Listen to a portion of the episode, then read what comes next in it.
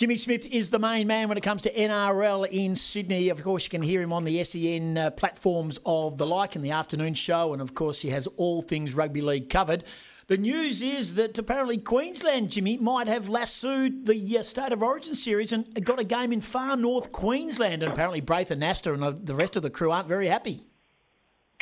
Uh, yeah, and there's reason not to be happy, and, and one is because it's a huge advantage, right, to be playing up there in in, in Queensland. Now they've got the two games in Queensland. So from, from that, that alone, I, I'd reckon the market changes pretty significantly on the back of that. However, in saying that, if you take your bias off, and it's hard not to have a bias one way or the other when it comes to rugby league, right, and uh, state of origin. But if you take your bias off, um, brand new stadium up there, absolute mad for their rugby league. The fact that they're giving, getting a, a state of origin game, it, it probably won't ever happen again. Good luck to them. Hey, can I ask you about the, the results from the weekend uh, last Thursday night? Well, no shock there. The Storm got over the Broncos, but what about the game between the Cowboys and the Warriors? What a ball burster!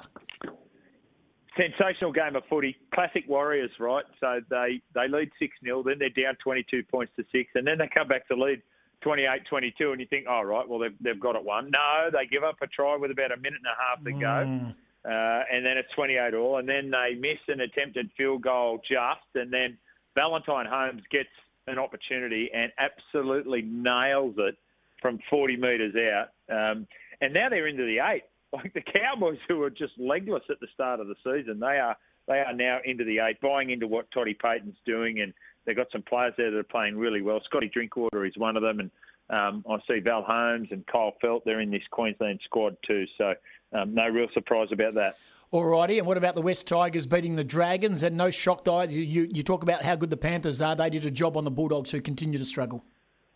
Well, the, the, the interesting thing about the Bulldogs Panthers game was that it was going to be 4 0 in favour of the Panthers at half time. And when you consider that um, the bookies had the line at 37 and a half by the time they jumped, which is just unheard of. So uh, that's how much of a surprise that was going to be. And then the doggies give up a try right on half time. It's 10 0. They kick out to, to 30 0 before they get a, a, late try, almost last play of the game, the doggies. But um, it, the funny thing about it is, uh, Goss, they're going to go, oh, yeah, we played well. Oh, what was the score? Oh, we lost 30 points to four.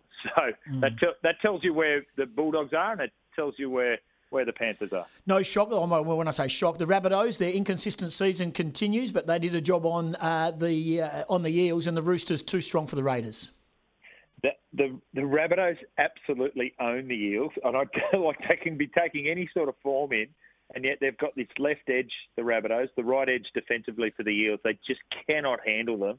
It's uh, they're lining up to score tries. It's phenomenal to see that they did it again in the game on the weekend, and you know, the Roosters were down 10 0. The Raiders have had all this bad publicity during mm. the course of the week, and you thought, oh, maybe we're getting this response that we, we perhaps have been waiting for, and then the Roosters class. Like Joey Manu is, he's the second choice fullback. He's the second choice five eighth. He's the first choice centre because he's so exceptional. But he ended up playing in the five eighth position. He was an absolute star for the Roosters. So. Um, you know, I know they've got so many players out, but they keep finding a way, the Roosters. And Sunday footy, the Sharks beat the Titans easy. And the Knights, was that an upset over the Sea Eagles, or have I missed something there? No, you have not missed anything. That was a massive upset, mm. considering that. So, first upset was the fact that the the Sharkies were too good for the Titans. Um, the Titans are really disappointing, but to their credit, the Sharks they had a bit of good news during the week. Uh, Will Kennedy and Toby Rudolf, they're they're two guys who've played really well for them this year, recommitted to the club, and that's obviously the new coach Craig Fitzgibbon, who's coming in next year. He would have been or have his fingerprints all over that. So that was a good news story going into the game, and, and they responded as well. Um, the, the, the game after that was a sensational game of footy, and uh, the the fact that Newcastle had that win minus Kalyn Ponga, who, who you know for them to win it was going to be an upset, um, and it had to be all on the back of Kalyn Ponga, who has literally won them a couple of games this year on his own. But he didn't play. I know Josh Schuster wasn't there for Manly, but that's a sensational win for Newcastle up there in front of their fans, and it just reignites their season as well. So um, some really good footy. Actually, the last two games on a Sunday that, that the Manly side have been involved in, the last game of the round, the last week against Parramatta, this week against Newcastle. Have just been two sensational games of footy. NRL Nation's Jimmy Smith online here on the Sporting Goss. I saw on the weekend that uh, the Clive Palmer back Southport Tigers um, lowered their colours, um, beaten 88 0. Um, Izzy Folau, he'd be keen to get involved. There needs to be an exchange here, Timmy. There needs to be an exchange. I'll give you my talents. You've got to give me a lot of money wow. to be playing down there, and I think that's what they've arrived at. Wow. Wow. 88 nil. He's not going to make any yeah. di- difference. I mean, will he create a different.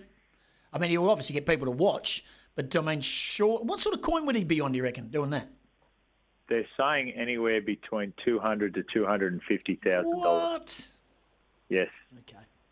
Yes, this is this is what I'd describe as irrational behaviour yeah. from Clive Palmer, which is not a new concept. No, right? it's not.